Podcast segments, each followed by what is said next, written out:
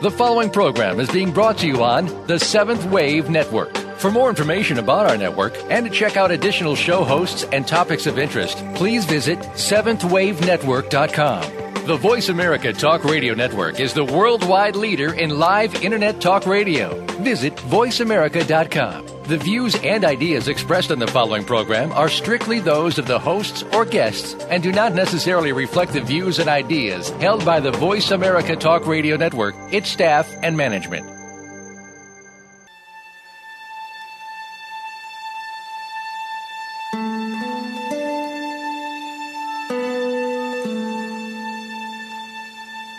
Good afternoon, and welcome to Authentic Living with Andrea Matthews.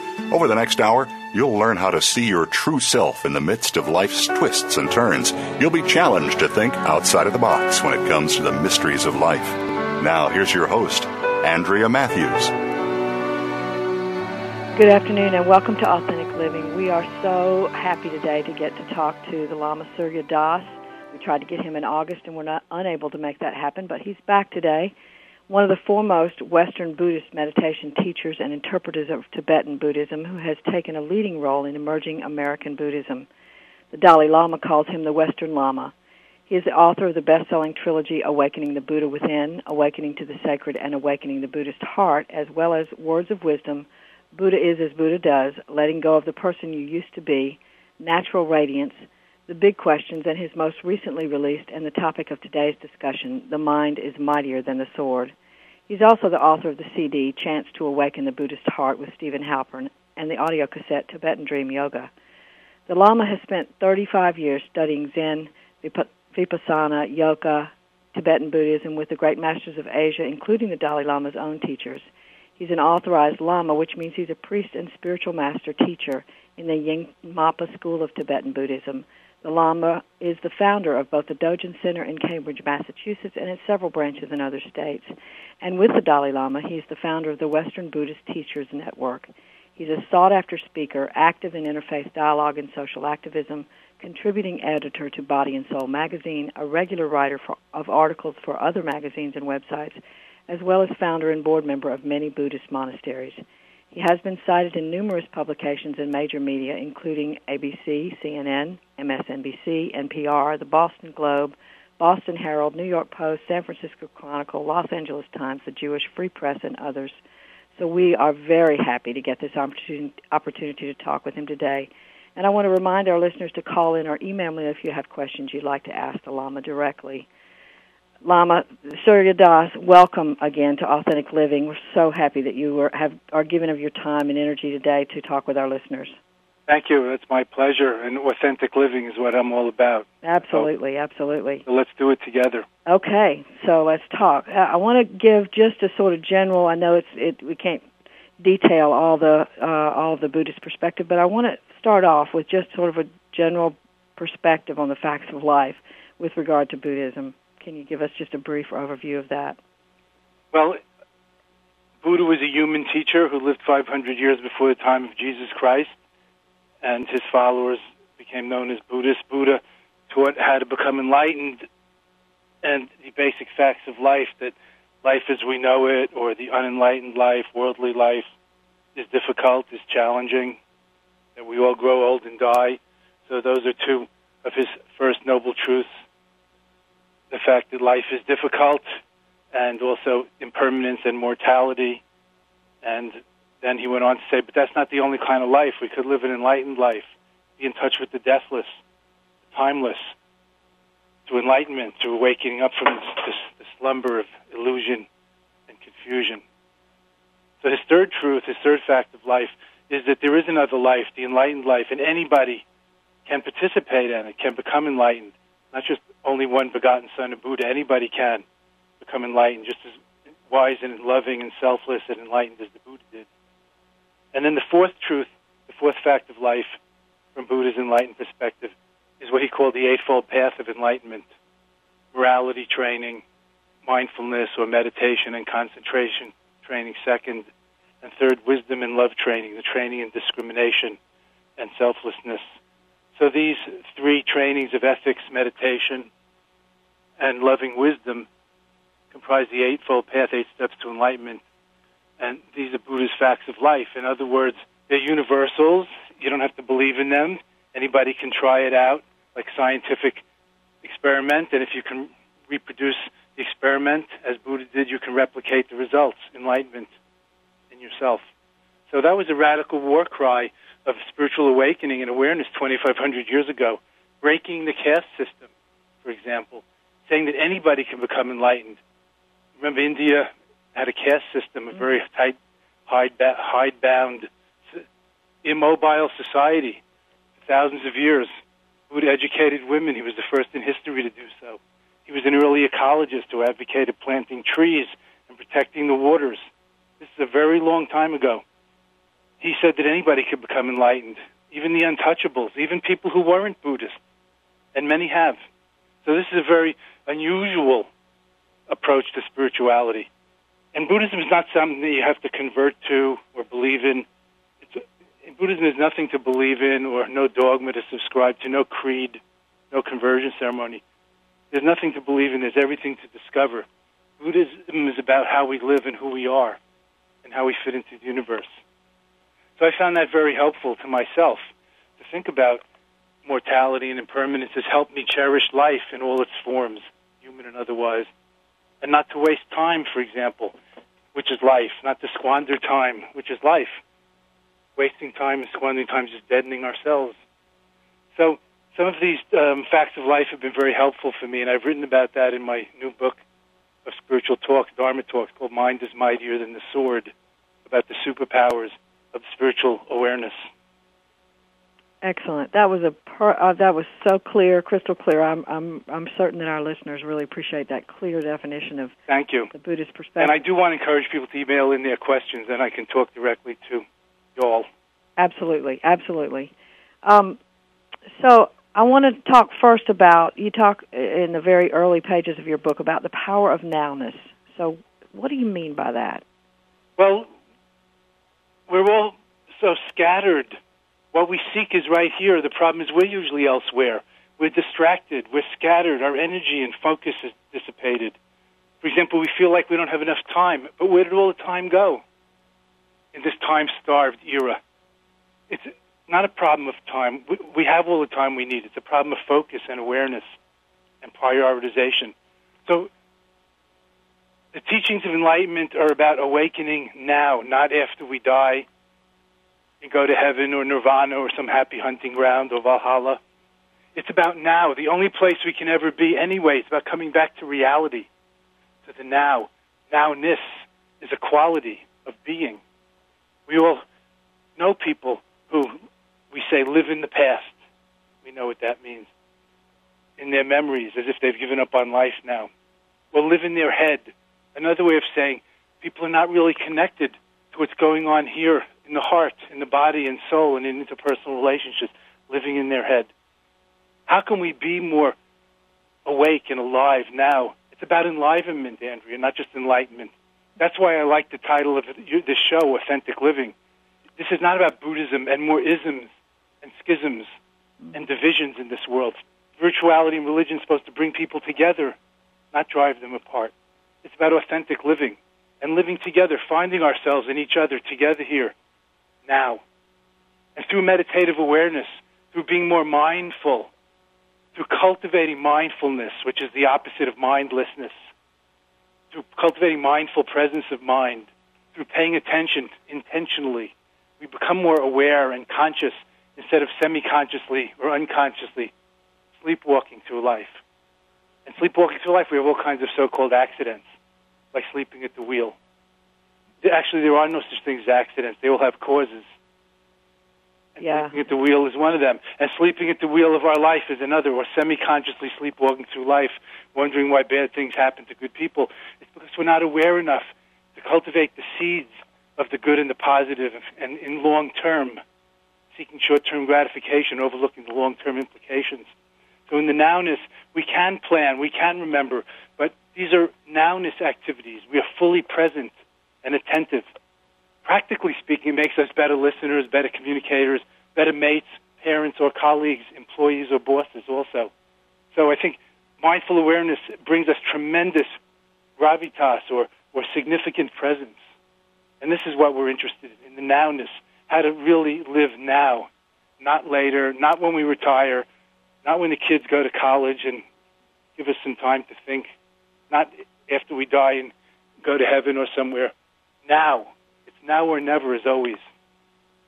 Absolutely, absolutely. And you know, one of the things I'm thinking about as you were uh, talking there, Surya, was that if if we are present in the now, then we're we're we tend to think in terms of uh, a resistance to that because we're looking for an external cure to the to our inability to stay present in the now. So that the only way that I can have a life is when my kids get out of college and I can start spending my money on myself or whatever.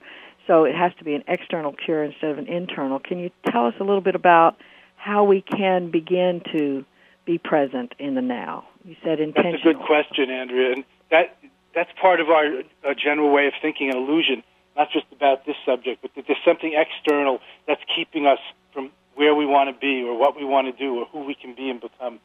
Like you said, when our friend, when our kids go to college, then we'll have time. Or next summer when we have summer vacation, then I'll, you know, whatever, exercise. Right, right, right. I mean, who knows how long we're going to be here? That's why Buddha's and universal wisdom's teachings and reminders about impermanence and mortality is so important to keep in forefront of our consciousness, not morbidly thinking about death and worrying about it, but realizing life is a gift, life is a miracle. Every morning, just waking up is a miracle. And look around ourselves at the many gifts we're given. See the, the, the half of the glass, the three quarters of the glass that's full, not just the half or the one quarter that's empty. And this is very important, just how, how we can live more now. Take a breath and feel the energy in your body and in the spirit of infusing your soul. Even now, taking a breath, breathing, smiling, and relaxing is a three second instant meditation that can help us wake up and be, live a more enlivened way, enlivenment, which leads to enlightenment, have more aliveness in our lives. Of course, as a Buddhist practitioner, I practice meditating and yoga and chanting and praying for an hour or two every morning and sometimes at night. And I've been doing that for several decades since I lived in India in the 70s and 80s and was a Buddhist monk in monasteries and ashrams. But we don't all have to do it that much. Just bring a little bit of awareness and mindfulness into everyday life. And if we can add, if we already have a spiritual practice, let's say in the mornings or at night before you go to bed, any time of day is fine, enrich that with further uh, focus, concentration, intention. Everything depends on intention and motivation. Putting ourselves into it, being more aware at that time, not just doing it by rote. Okay. That can help bring the aliveness and the nowness. Absolutely. Okay. And we're going to talk some more about this right after the break. We're talking today with the Lama Surya Das about his book, The Mind is Mightier Than the Sword.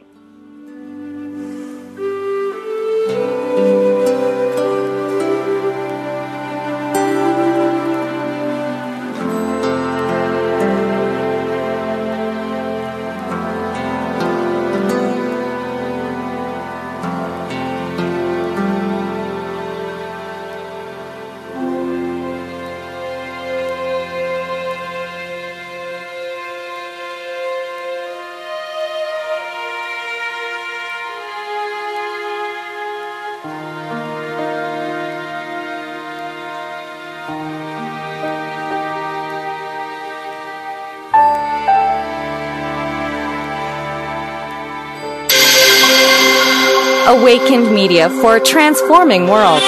Seventh Wave Network. I begin each day with an intention to be open to guidance, to expect guidance, to trust and appreciate when guidance comes. With these intentions, each day is easier to navigate. Hi, I'm Sonia Choquette. When I decided to trust my guidance and further my education, I chose the American Institute of Holistic Theology, AIHT, with a soulful pathway to deep learning. In my own home, on my own schedule, I earned my PhD in metaphysics. You know, the value of wisdom only grows, and in developing our own gifts, we can help others evolve too. That's how it works. These self-paced programs in holistic health, metaphysics, holistic ministries, parapsychic science, and holistic theology can embolden your spirit to change the world. And the time has come for us all to do our part in changing the world. So in this moment, call the American Institute of Holistic Theology. The number is 1 800 650 4325. In this moment, visit aiht.edu. All my love. When I found out my jeans were made using child labor in sweatshops, I wrote a letter to the company saying, reconsider your labor practices. A few months later, I get a letter back saying, thanks for being a loyal customer, and they included a coupon for a 25% discount on their jeans. So I got smart, wrote letters every day to all the stores that carry the brand, asking them to stop supporting the companies who use child labor in sweatshops. And I just kept getting letters back, thanking me for my concerns, and more coupons for more discounts on more jeans. So I'm telling my friend about it, and she flips out, saying that between all the letters and coupons, some paper company cut down a small forest, driving off two indigenous tribes, hundreds of endangered animals, killing thousands of plant species, some of which may have contained vaccines for HIV, cancer, and syphilis. Meanwhile, the guys cutting down the trees are 13 year old kids who work night and day for months just to save up enough money to buy a pair of jeans made by child labor in sweatshops. Saving the world isn't easy, but saving a life is. Just one pint of blood can save up to three lives. Visit bloodsaves.com to learn more. This public service announcement was brought to you by the Ad Council. Listening on a higher dimension. Seventh Wave Network.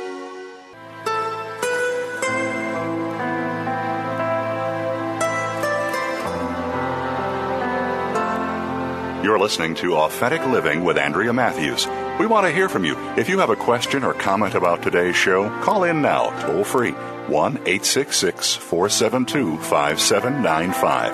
That's 1 866 472 5795. You can also send your questions or comments by email to Andrea at AndreaMatthewsLPC.com. Now, back to Authentic Living with Andrea Matthews.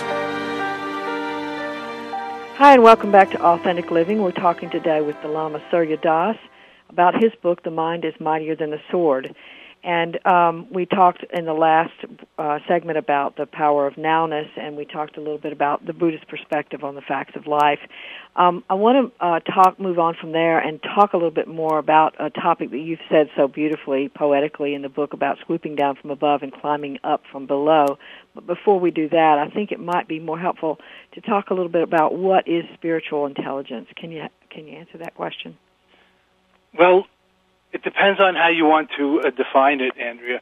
But um, first of all, we're talking about not just religion, but the heart of it, the spirit of it, the spirituality, the, the not just the institutions or groups, but the, the experience, what animates us. Right. The light in your child's eyes, your dog's eyes, not your cat's. Forget about cats. and um, spiritual intelligence is a particular kind of intelligence kinds of intelligence have been studied lately. I'm sure we've all heard of we've all heard of emotional intelligence, which is quite different than just intellectual intelligence, IQ. This EQ is more about interpersonal relations and feelings and intuition. There's other kinds of intelligence too, though: spatial intelligence, mathematical intelligence, musical intelligence, uh, interpersonal intelligence. These have been well studied by Howard Gardner. Has written about this brilliantly existential intelligence about existence. And that's where we get to spiritual intelligence. In fact, I asked Howard Gardner why he left out spiritual intelligence. He said, because it seems like it's included in existential intelligence, and because he's not a believer mm-hmm. in uh, God and, and those things. But spiritual intelligence is that kind of spirit or consciousness, not just mental, heart and mind, body and soul consciousness. For example, that intuits the whole, like more right brain holistic thinking that intuits the whole all at once rather than left brain rational analytical linear thinking that picks out the details one by one in linear sequence. Spiritual intelligence intuits, for example, our place in the world. And of course, this can be developed. We, but we, we can work on developing spiritual intelligence by looking into how things are connected and interconnected and interdependent and interwoven and how we don't exist without, you know, how it takes a village to do anything, how, how we don't exist without parents, family, community, and so forth.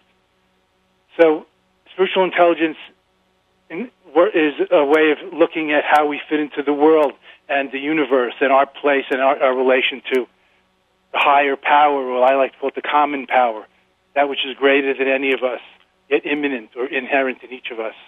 The common power, the higher power, whatever words you use to call it. I really like common pla- power. That's really Thank very you. I've developed that to help our Buddhist 12 step program friends who have a problem with the concept of God. Mhm. I don't know why. But common power rather than higher power. Yeah. That which is greater than any of us, but in, inherent and immanent in each of us. By any other name, it's still as sweet. Yep. The spiritual intelligence is that which deals with usually the invisible rather than the visible realm, although not only. The immaterial rather than the material realm, although not only. And there's no conflict between science and spirit. There's a big overlap, but they're not entirely the same. So spiritual intelligence is that deeper looking, the uh, deeper dimensions of things, things of the heart, of the intuition. By heart, I mean heart and soul, soulful, caring awareness that we have, like um, empathy, feeling the other's pain of others and being moved, is a spiritual thing, not just an emotional thing. Anger and desire are more emotional, action and reaction. This is a little deeper, a little more sensitive, resonating rather than just reacting. So spiritual intelligence can be developed, and I advocate developing it. For example, by paying more attention to what we're doing while we're doing it, not being lost in multitasking. By being more introspective, not entirely introspective, but not being so externally turned all the time. So looking inwards as well as outwards, looking deeper into our relations, not just looking at the other for blame or for answers, not just looking at yourself either. No one can do it alone, but we all must participate. So spiritual intelligence deals with the wholes as well as the parts, seeing the unity and diversity. Let me sum it up. And it's a very present function that we already have. It's not something some people have and some people don't. Maybe it's like a muscle that's flabby or atrophied from disuse, but it doesn't mean we don't have it. Absolutely. Okay. Just like we all have awareness and attention, even though we may feel very scattered or attention deficit disordered, we still have Right. attention. It's a matter of how we use it and if we're trained to use it, and if we can concentrate and learn how to use it better. So let's develop our spiritual intention, intelligence for a better world. Right. Right. Okay. So that's something that we all have and can develop. I And want it's common uh, to all the world religions and philosophies and humanism. It's not just a religion. No isms and schisms in the world of spiritual evolution, spiritual consciousness development. Right. So it doesn't depend on what what um, orientation you have. It just Right. Mm-hmm. depends on your intention to develop it. And uh, that's what this show is all about: is to help our listeners to develop that dimension more. And in that same vein, we have received an email from someone who has written to us about the show, I believe, but the letter is in Japanese, and so I don't know how to answer it. And I'm wondering if you have a response to that. I'll speak directly to them in Japanese. Okay. Konnichiwa. O genki desu ka? Boku wa Lama Surya Das desu. Egu no sensei desu. Kyoto Daigaku. So I was just introduced myself. I lived in Japan for a year and studied Zen and taught English at college in the mid 70s. So you didn't tell me what the Japanese says, so I can't answer that. But I'm just going to wish them well. Since they're listening, they must be understanding English, as most people in Japan, many people do. Although uh, writing it and speaking would be harder. And I'm going to give them, share with you all a haiku in Japanese. Whether you understand it or not, just listen to the onomatopoeic sounds. The greatest haiku by Basho about an old frog jumping into a pond and the sound of water plop.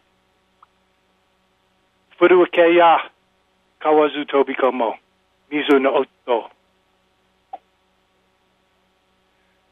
Thank you all. Nice to talk to you all in Japan. That's I love beautiful. the net. Brings Beautiful. us all closer together on the internet. Absolutely, absolutely. This internet is just one of those things we were talking during the break about how it's really helping us to understand oneness a little bit better. And I would say to um, the author of this email, if you would like to send it back in English so that I can ask your question directly, I will be happy to receive that and ask your question. Um, but thank you so much for that beautiful uh, poetic interlude there. That we I still have a lot of Japanese friends. I lived there for a year, and I know a lot of Zen Buddhists and other kind of friends. Not all Buddhists, of course. Okay. All right. Well, thank you so much for that. All right. So let's talk about a little bit about swooping down from above and climbing up. And we're we have just a few more minutes before the break, but we'll at least get started. Tell us about that. We're we're we're we're changing from above and we're changing from below. What does that mean? Yes. Well, first of all, the ancient wisdom is as above, so below. In other words, the macrocosm, or the biggest, highest, is reflected here, quote, below, heaven on earth, God in humanity, and so forth. So, in most spiritual paths, it's an understanding or an image of a path, you know, an ascending path to get, quote, higher, which really means deeper, but higher to some height to heaven. You know, we think of heaven as above and us below, although the two are inseparable, and we must usher into the kingdom of heaven here on earth. But the spiritual path is usually seen like some kind of path up the mountain or ladder or, you know, souls ascending to heaven in the Renaissance kind of Italian school paintings and so on. The Buddhist understanding is more of one of uh, yin and yang inseparable, light and dark, inextricably mixed. And that oneself is the locus or the home of heaven and earth. That we are the bridge, our body, our soul, heart and mind are the bridge between heaven and earth. That we bring us through. That, that this earth is like the altar and we're like the Buddhas and Bodhisattvas let me translate, the gods and goddesses walking on this beautiful, marvelous, miraculous altar of the earth. Even right now, that we are all Buddhas by nature. We only have to wake up and know who we want we truly are, to treat each other as we would like to be treated, as the good book says. So swooping down from above with the biggest view or picture or outlook, like of oneness, of totality, of non-duality, non-separateness. Swooping down from above, even while climbing up as it were, the spiritual path from below through relative, linear, sequential practices, developmental practices along the way according to our inclinations and capacities. Swooping while climbing. That's how we practice the Buddha's middle way with the biggest understanding of oneness or the unity of oneness and noneness beyond duality, combined with meticulous attention to details right now, to morality, to cause and effect, to what goes around comes around, to karma, and so forth. So it, it's easy to explain it in this way that every step of the way to heaven is the great way of awakening, not just waiting to get there. Being here while getting there, being there while getting there, Andrea, right here and now, being there while getting there, right here and now. That's swooping down from above with the biggest view while paying attention to the minutest details right now in front of us that need to be taken care of step by step along the way. Perfect. Okay. That was very clear. Thank you. And we're going to be back in just a moment with more from Lama Surya Das on The Mind is Mightier Than the Soul.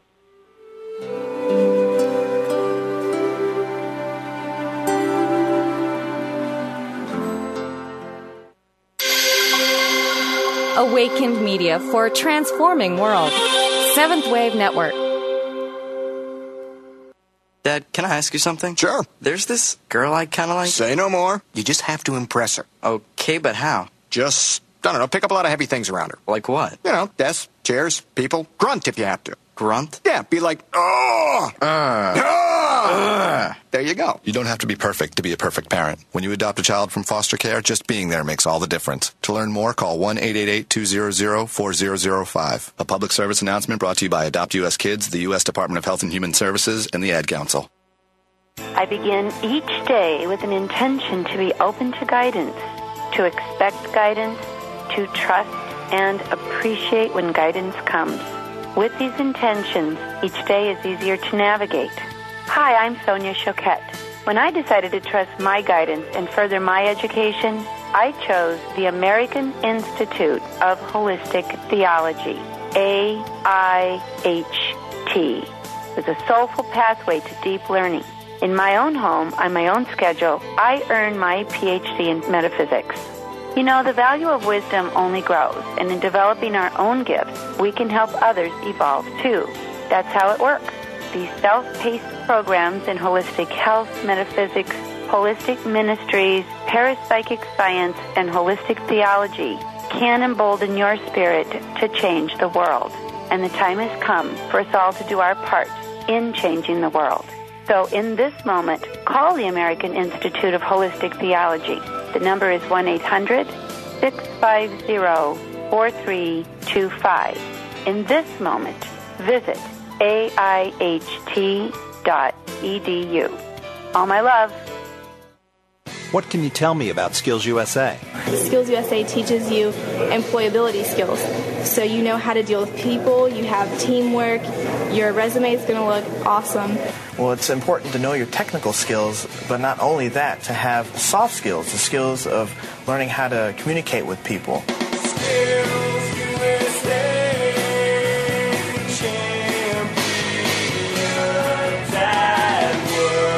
the web at skillsusa.org. Awakened Media for a transforming world. Seventh Wave Network.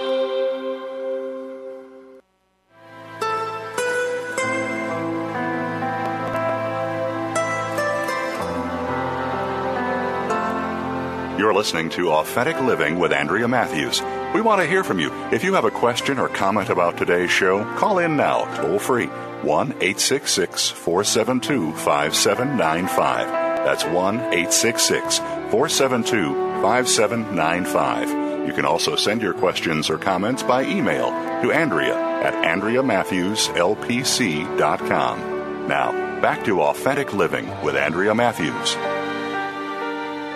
And we're back talking to the Lama Surya Das about his book, The Mind is Mightier Than the Sword. The show is brought to you by the American Institute of Holistic Theology, the school built to help you fulfill your dreams, to help yourself and help your world. Um, I want to spend a little bit of time talking about sort of the practical issues of spirituality and um, uh, um, working with the mind. And I'm, I've picked out a particular, uh, uh, what we call negative emotion, anger, to talk about because I do get feedback from our listeners about anger and the difficulty of dealing with that, and I also see it as one of those things that we have the most conflict about because we tend to uh, internalize it, externalize it, do anything but really use it. So right. I want to talk about that just a little bit. What is anger? What tell us about how we can use anger?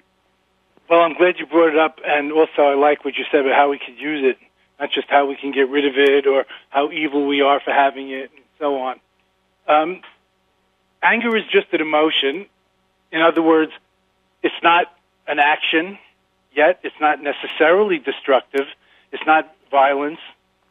It's not even hatred or rage. Anger is just an emotion, and in fact, we're supposed to. We're we're wired to feel the emotions. That's part of emotional intelligence. For example, the positive side of anger. Anger can show us, tell us what's wrong. We're supposed to have anger when somebody attacks us and the adrenaline flows, or somebody else is being attacked, and so forth. The question is, what do we do with it? Not what happens to us, but what do we do with it? That's the secret of intentional living, of enlightened living, of self mastery. The wind's blowing, but how do we set our sails and navigate and use the rudder? That's the thing. We don't necessarily have to just be blown away by whatever direction the winds are blowing. So anger is an emotion like others, and it's good if we are aware at the moment of its arising, if we can pay attention, if we can create through mindful awareness in the present moment the feeling of anger, feel it in our body, recognize it, even label it to ourselves as anger, anger arising, note it, and then think twice, think three times, think four times before we react. So by creating this sacred space or sacred pause between stimulus, whatever provokes that anger, and response, we can avoid unwanted actions such as retaliating in kind, such as anger devolving into violence and destructiveness. Now, one reason that anger is very important to mention is it's the most destructive of the what you call the negative emotions or the conflicting emotions, destructive outwardly and inwardly, and that's why it's very uh, important to learn to deal with it. Unfortunately, I don't think we have any training for that in school. Absolutely not. And, and that's unfortunate. Yeah. And we so what I'm talking about, and I've written about this under the title of mindful anger management. It's not mind control or brainwashing.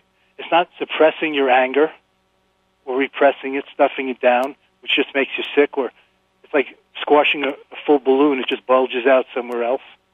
That energy is best if released and released a little at a time, or choose how to use it, as you said. Pablo Picasso saw the Spanish town of Guernica being bombed to bits by the Nazi Luftwaffe in the Spanish Civil War in the 1930s.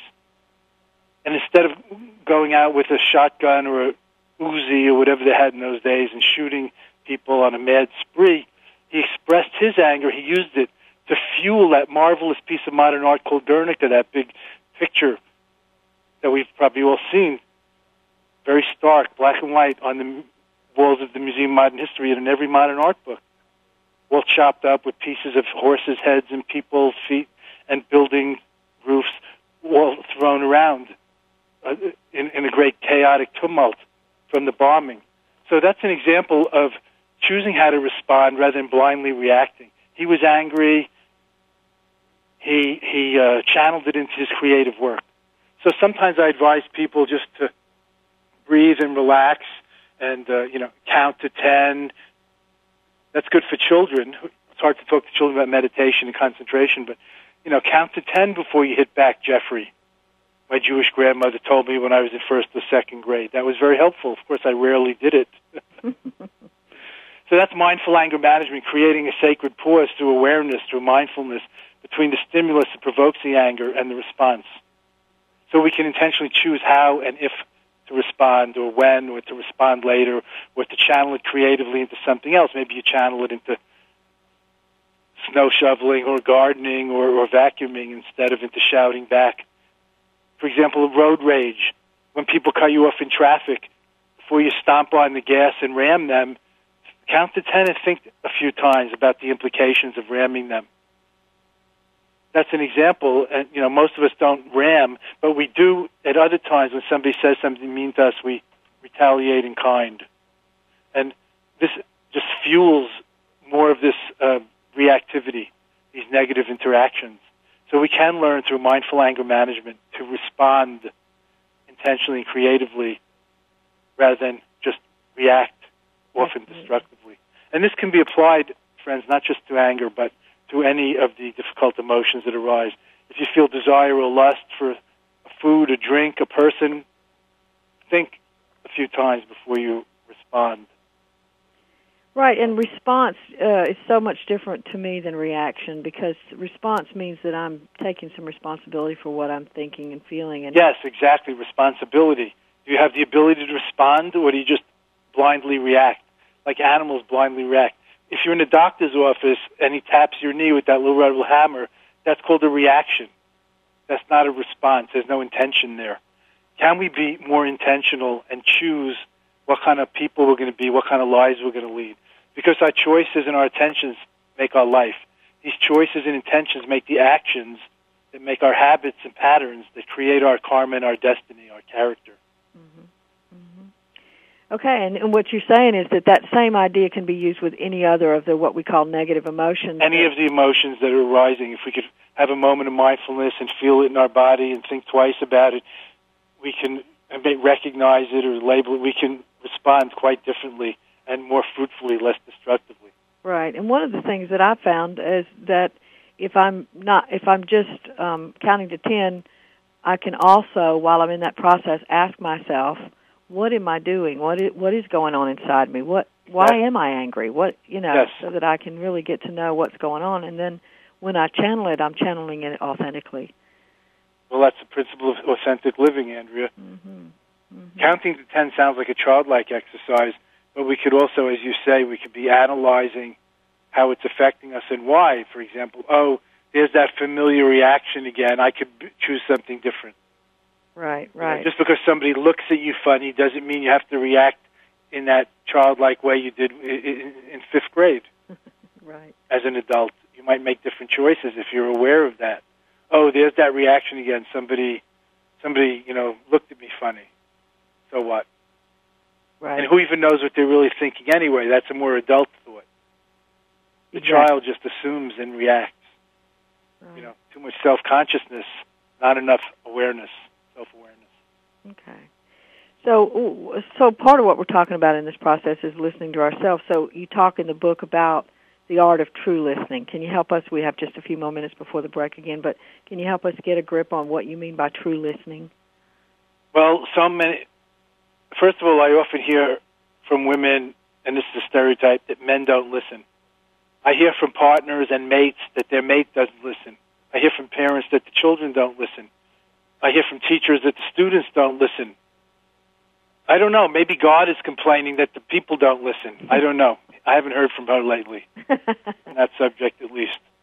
But true listening is is uh, an active, dynamic art. If we can be a little more uh, present and aware, and less caught up in our ourselves, for example, and more interested, paying attention to the other, we're better listeners. We'll have a more a rich silence. We'll we'll be more um, open to receiving. It's a receptivity, not just waiting to say what we've been waiting to or holding in mind and waiting to say. You know, there's a lot of people in meetings who don't even listen to what's being said, and as soon as they can, they interject what they've been planning to say, regardless of what's been said. So, how can we listen better? How can we be more present and aware? That's the challenge. That's what we've been talking about all along. Cultivating an objective clarity, just being present to what is, not to what we would like it to be or how we think it should be, to our interpretations and desires. Being more present to, quote, reality, to what is as it is. Clear seeing. In fact, this is the definition of Buddhism of wisdom. Wisdom is clear seeing, seeing, seeing things just as they are, not as they ain't. It's not a theory about oneness or emptiness or the absolute totality. It's seeing things as they are, not as they ain't. That's why in meditation we practice on something that's very tangible and visible, like breathing, watching the in breath coming in and feeling it, watching the out, observing the out breath going out and feeling it, and letting go of all of our thoughts and feelings and distractions for the moment. So we hone the concentration and awareness on the present moment with an object of attention that's undeniable, it's not speculative, or on a feeling, or on a, a candle flame, something that's actually there. And that could train us to do all kinds of performance better. Sports trainers and, and um, athletes of all kinds know this. By really honing our concentration, we can get into the zone where, where, where it's almost like it's happening by itself. We, we lose self consciousness and we are aware. There's just total awareness. This comes through this kind of concentrative and aware, mindfulness training. So we get to that place where it's effortless effort. Effortless effort, and we're one with what we're doing. As they say, dance as if no one's watching, Mm-hmm. not dance self consciously. hmm Right, right. and then we go through life that way, and it, it leaves room for much more spontaneity and joyous freedom. A spirit is, is, is joyful; it's ecstatic, not static. It's not about being stuck or, or quietist. It's about finding great peace, not just being quiet. Wonderful, wonderful. Okay, well, we're going to be back with our last segment, talking today with Lama Surya Das about his book, The Mind is Mightier Than the Sword. Come back again for our last segment.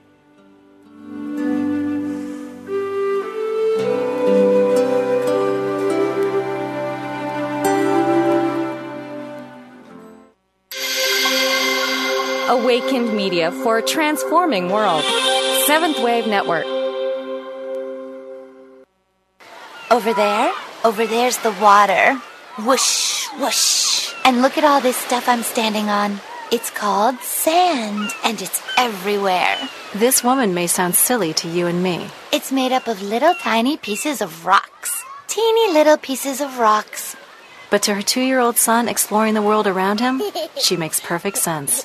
How does it feel when you touch the sand? Is it warm? Uh huh. It's hard to hold in your hand, isn't it? Uh huh. Learning starts long before school does, and children are naturally curious. They want to learn. So follow their lead. Take simple everyday moments like sorting laundry or playing on the beach and turn them into learning moments. Is this water? No. Very good. This is sand. Oh, no, no, it's not food. It's sand. We don't eat sand. Turn everyday moments into learning moments. Find out how at bornlearning.org, brought to you by United Way and the Ad Council. I begin each day with an intention to be open to guidance, to expect guidance, to trust and appreciate when guidance comes. With these intentions, each day is easier to navigate. Hi, I'm Sonia Choquette. When I decided to trust my guidance and further my education, I chose the American Institute of Holistic Theology, AIHT, with a soulful pathway to deep learning. In my own home, on my own schedule, I earned my PhD in metaphysics. You know, the value of wisdom only grows, and in developing our own gifts, we can help others evolve too. That's how it works.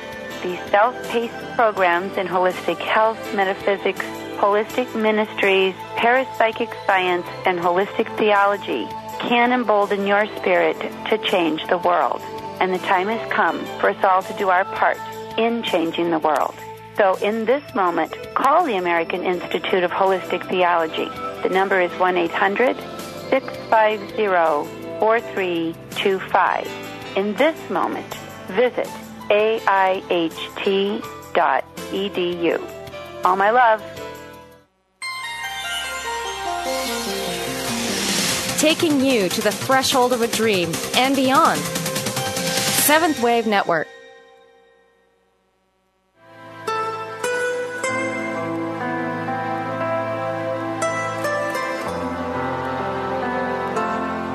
You're listening to Authentic Living with Andrea Matthews. We want to hear from you. If you have a question or comment about today's show, call in now, toll free, 1 866 472 5795. That's 1 866 472 5795. You can also send your questions or comments by email to Andrea at AndreaMatthewsLPC.com. Now, back to Authentic Living with Andrea Matthews. And we're at our final segment today, sad but true. Um, we're talking with the Lama Surya Das about his book, The Mind is Mightier Than the Sword. And I want uh, you will, if you will, um, Surya, to tell our listeners about how they can get in touch with you, your website, and any projects you're working on right now. Uh, my pleasure. Please um, look at my website, www.surya.org. That's S as in Sam, U R Y A at surya.org. And that connects to my Buddhist Center, dzogchen.org website, and my teaching schedule, and chant room, and pictures of many lamas and gurus and Dalai Lama and other Buddhist artists there. And there's a lot of interesting things there. Some of my um, spontaneous uh, Buddhist talks are there and all free for the picking. We also send out weekly words of wisdom free if you sign up there for that. And then I'm also on Twitter if you just search for Lama Suryadas on at twitter.com, you'll get my Twitter feeds. I send out words of wisdom every day. And I'm also on Facebook, and my students have there for me. Of course, I have books and tapes and videos. I also lead retreats and workshops around the country and in Europe every year, you know, every month, certainly. So um, please feel free to come along. And we have local meditation groups in different cities around the country. So if you look at my websites, you'll find those things. And I invite you to come along if you're interested in us going down the path of enlightenment together, or should I say, going up the path of enlightenment together, mm-hmm. onwards and inwards, as I love to say. Down and up. Okay. It's really it's really lovely being on this show. Also, I just want to say, Andrew, what a great and authentic experience this is, and you know, a real example of a true higher education, spiritual intelligence, and wisdom education. Oh, thank you so much. That means a, a tremendous amount coming Pleasure. from you. I appreciate that very much. Um, I want to. I want to. Um, we have just a short time in this segment, and I want to be sure to tell our listeners one thing is that next week we're going to be talking um, about the same topic, but a little bit different. Uh, we're going to be talking to a relationship expert, Lisa Coffey, who's an author, radio host, and a guest of the Today Show. So, if relationship is your gig, don't miss that show. And I, I want to. I want the reason I wanted to go ahead and do that now is because when we close out our show today, the Lama is going to do a chant for us, and I'm so excited that he's offered to do that for us. So we're going to all be able to participate in that we have just a few more minutes before you start doing that, and I want to ask you a little bit about if you can help our listeners just briefly understand Dharma. Well, the word Dharma means wisdom or teachings or doctrine or truth. It's an ancient Sanskrit language word, Sanskrit, the language of the gods in India. They call it the language of the gods, Devanagari. It's a beautiful ancient language. And Dharma has a lot of meanings, but it really means a spirituality So in Buddhism, we call the teachings the Dharma. In Hinduism, doing your duty is called the Dharma. Um, in Judaism, it would be called Torah, like living your life according to the good book, the Torah, the wisdom scriptures. The word Dharma has about 20 or 25 etymological meanings. It's an ancient word, thousands of years old. One of the meanings is that which heals, because spiritual wisdom is that panacea that heals what afflicts us, not just physically, but on all levels. Not unlike that life giving water that Jesus was said to bring, that alleviates thirst forever, not just temporarily. So, Dharma is that which heals, as spiritual wisdom and spiritual awakening helps heal our inner conflicts and afflictions, not just our physical, although spiritual healing is certainly part of it, but it also brings mental health as well as physical health, this Dharma teaching and Dharma practice, going on this Dharma path. So we get physical health as well as metaphysical health. That's why I always say that daily meditation and yoga is like mental floss. mental floss. I like it. Okay, so okay, one more question. We, you've mentioned in the book taking refuge. Uh, you called a chapter actually "Taking Refuge is Awakening Compassion." I want that's sort of a paradox again that we re- take refuge in compassion because we think that compassion is something we're giving to someone else. I want to talk about that that we because we tend to strive toward compassion instead of just being compassionate. Can you tell us a little bit about how we take refuge awakening compassion? Well, compassion is a quality, but I might just as well say take refuge in love or take refuge in loving kindness, take refuge in good actions, taking refuge is a Buddhist concept. Buddha taught us to take refuge in the facts of life rather than in, in illusion. So it means rely on. Okay. Like finding a, a safe port in a storm, taking sanctuary at the embassy or something like that, or in a church where the uh, evildoers or pursuers can't reach you. So it means rely on, or find refuge. So these qualities can be cultivated, but they can also be used to rely on or to like as a refuge. For example, if you're an angry person, you might try to take refuge in um, one pointedness or in stillness, in concentration, to to uh, release the tension. If you're a jealous person, you might take refuge in the quality of rejoicing in the good fortune of others. Kvelling, as we say in Yiddish, right. rejoicing in the good fortune of others as an antidote to jealousy and covetousness. Just like we rejoice when our children get ahead. It's not just that we're proud of them because we're egotists. We're reveling in their success. Absolutely. We're so glad they have the success. We don't, we're not jealous of them. So these qualities are things we can take refuge in. We can take refuge in compassionate action. And by the way, compassion is not just directed to others. Compassion can be directed to yourself. Thank you. By cutting yourself some slack. Just like love is not just directed to others or to Prince or Princess Charming. How can we love others, Andrea, if we don't love ourselves? Absolutely. Absolutely. Okay. Well, I, I, I can understand that completely, and I hope our listeners do too. You have been so very helpful to us today and, and kind for coming on the show, and we really, really appreciate your being here. Thank you very much. It's such a pleasure time goes fast when you're having a good time, Absolutely, it? it does. It does. Okay, well, I want to give you a little bit of time to to start that chant. Um, uh, we have just a few uh, minutes before we're we're out today, and I want to give you just a little bit of time to tar- start that chant, and um, we'll just go with it. We'll close out the the show with that way. Okay. Okay. Thank you very much. Thank you. Lovely to talk to you all, and God bless. Buddha bless. Jancho Sancho Krimpoche Makye Panam Gye Gyochi Gye Pa Nyampa Me Pa Ya Gane Kandu Pelwa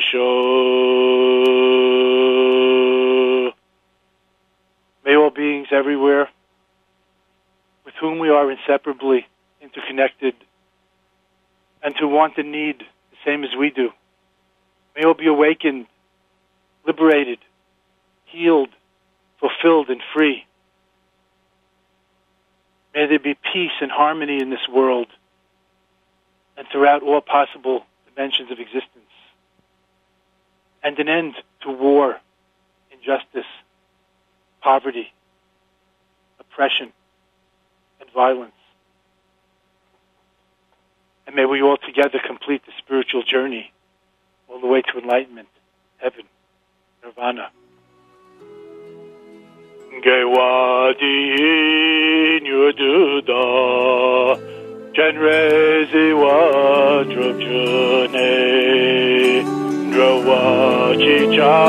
malupa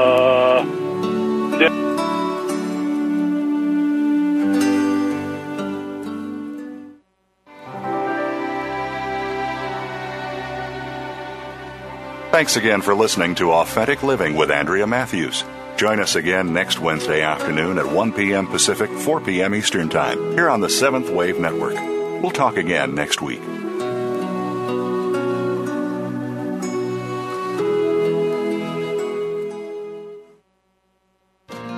Thanks again for listening to the preceding program brought to you on the Seventh Wave Network. For more information about our network and to check out additional show hosts and topics of interest, please visit seventhwavenetwork.com. The Voice America Talk Radio Network is the worldwide leader in live Internet talk radio. Visit voiceamerica.com. The views and ideas expressed on the preceding program are strictly those of the hosts or guests and do not necessarily reflect the views and ideas held by Voice America Talk Radio Network, its staff, and management.